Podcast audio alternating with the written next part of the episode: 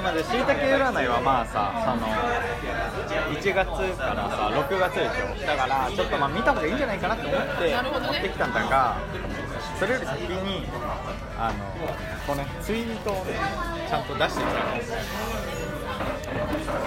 豆だな。そしてこれ初めて見たわ。そうでしょ。なんか俺こうやってまとめた方があありがと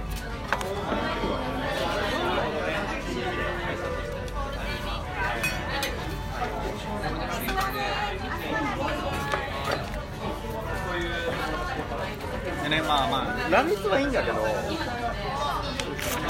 えこれ何？えこれ羅列。これただのそうツイートの羅列や。最初からはい最後はいはいはい。はいえこれなんかまとめるツール感がある？ああのねツイッター社がねそう提供してくれてるんだよ。あそうなんだ。はいでそれで出せるんだよ。はいはああやべえだねそれなんか輪っかの方がいいかなと思ったんだけどダメだあこれあれね。あの何回何回ツイートしたかって数えた。40ぐらいさそうだよ。なんで？足りないよツイートが。私も。でさ最近最近してなかったよねね。あ出たじゃあ自分やばくない自分やばい。でいや多分ね俺がね言ってんだと思うんだけど。でまあ意外になんかララランド。1人以上が自分だから。でしかもさ雷神とかさ多分2回くらいしか使ってないじゃん。だから多分まあ回数が少なすぎる母数がちょっと少ないからマンチェスターバイザシーとかそういうのマジとか多そうだからね意外と使ってない。インバウンド絶対すると思うへでそんな。んで出てさでねなんかそのあこっちのさ固有名詞も、まあ、出たわけよ。出たんだけど俺がね今回ねこういろいろ調べた結果あのすごいねこう解析ツールがあるっていうのが分かってねそれをねこうやったのがはいはい。これなんだけどえー、怖い。何？パーソナリティインサイなんかねアメリカの多分インテルだと思うんだけどそのなんかワトソンの進化系みたいに言われてるらしくて、ほんでなんかそのツイッター解析みたいなの調べて一番最初に出てくるんだよねこれが。あでねこれをこのなんていうの媒体をギズモードがその報告しててその記事が最初に出てきて、はいはでこれやってみたらえ嘘ってなったんだけど。でさ例えばこのさビッグファイブでさ個性ここの中個性の中で、まあ、抜きん出たもの5つ。そうツイートから読み出せるってことよへそしたら外交性が94%そうやマジで。いなんかいな全く逆じゃない？やだよね。なんかないね。超内々な気がするんだ中よ々な気がするけど。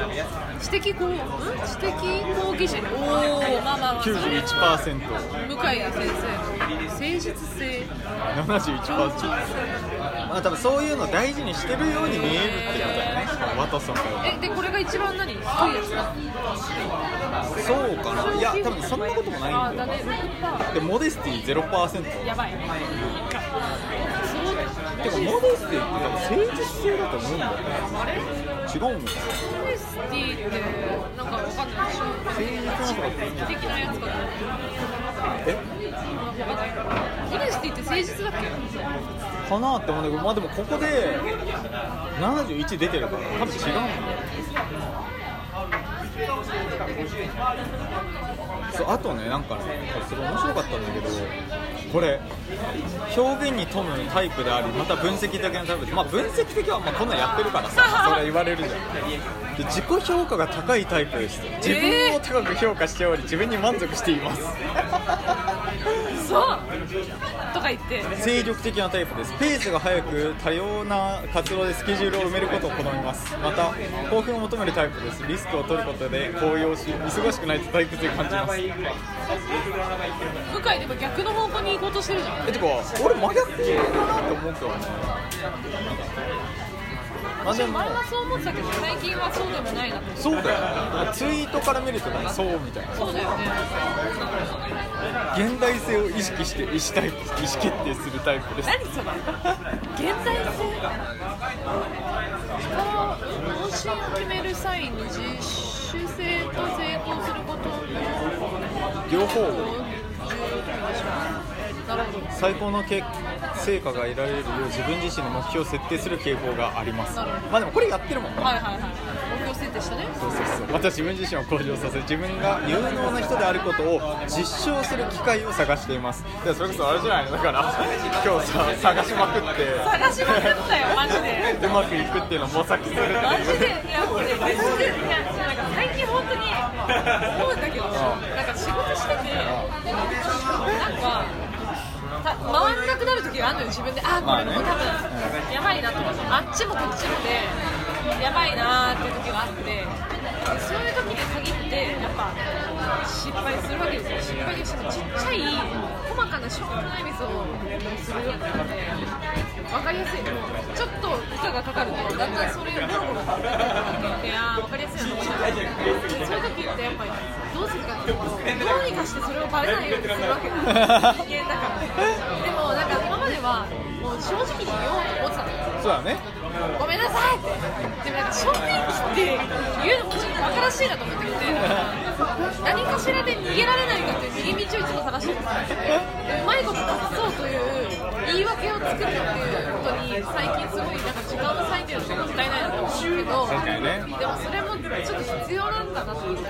全部全部マジで全部さら付け出したらやばい。と思ってあでも確かになんかさあの前にさ広告を撮るためになんか2時3時とかまで残っててでいざ広告あそのなんか予算を削減できてそれ先輩に言ったらねそんなことやってるのみたいな雰囲気になるみたいな話あったじゃん。それで褒められないならみたいなとこはちょっとある。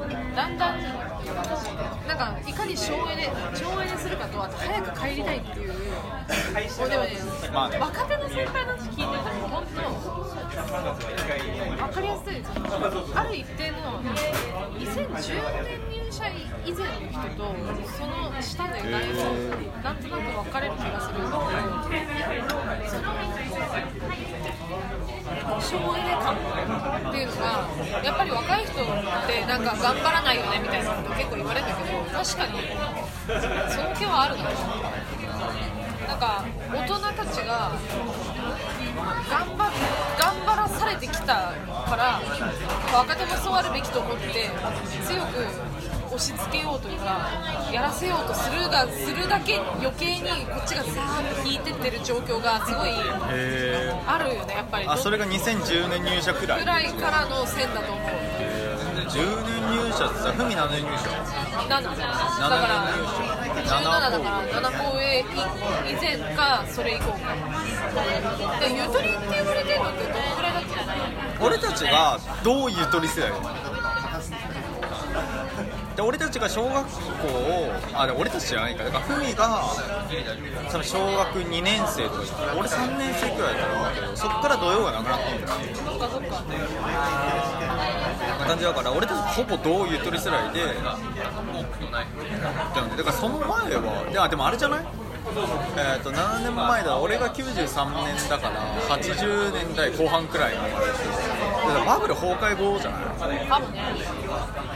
なんかもうなんか頑張も仕方ねえみたいなちょっとその理由はある。よあとさそのくらい80年代後半くらいだとさ多分9.11とかもさ割ともう意識ある時に見てるじゃん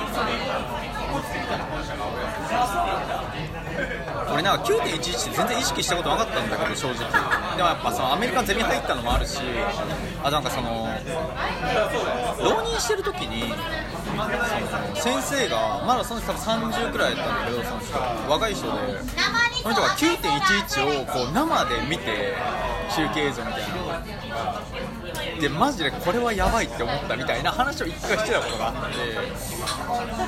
だから多分そのなんなんかなんていうの意識あって見てる人たちは相当こうなんか刻印されたものがあるんじゃないかって気がするんだよね。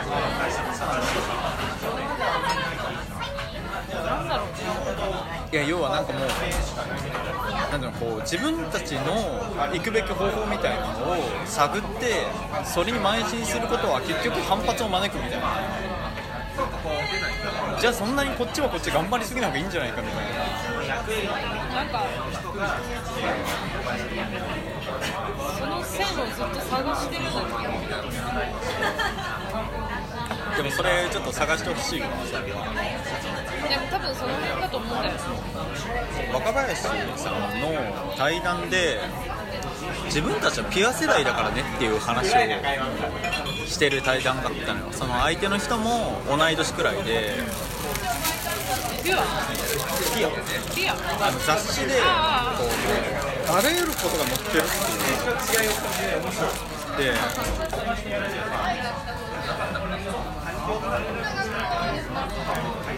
読んでるね。そうこれもこの坪内さんっていう人もピア世代なんですよ。ただ大学教授もやっててその教授やってるとピアなんて読んで読んでないっていうか知らないじゃん俺たち。読まないよ要はなんか今はピア世代ピア世代の人たちは情報をたくさん取ることが正義だと思ってるっていう要はさこう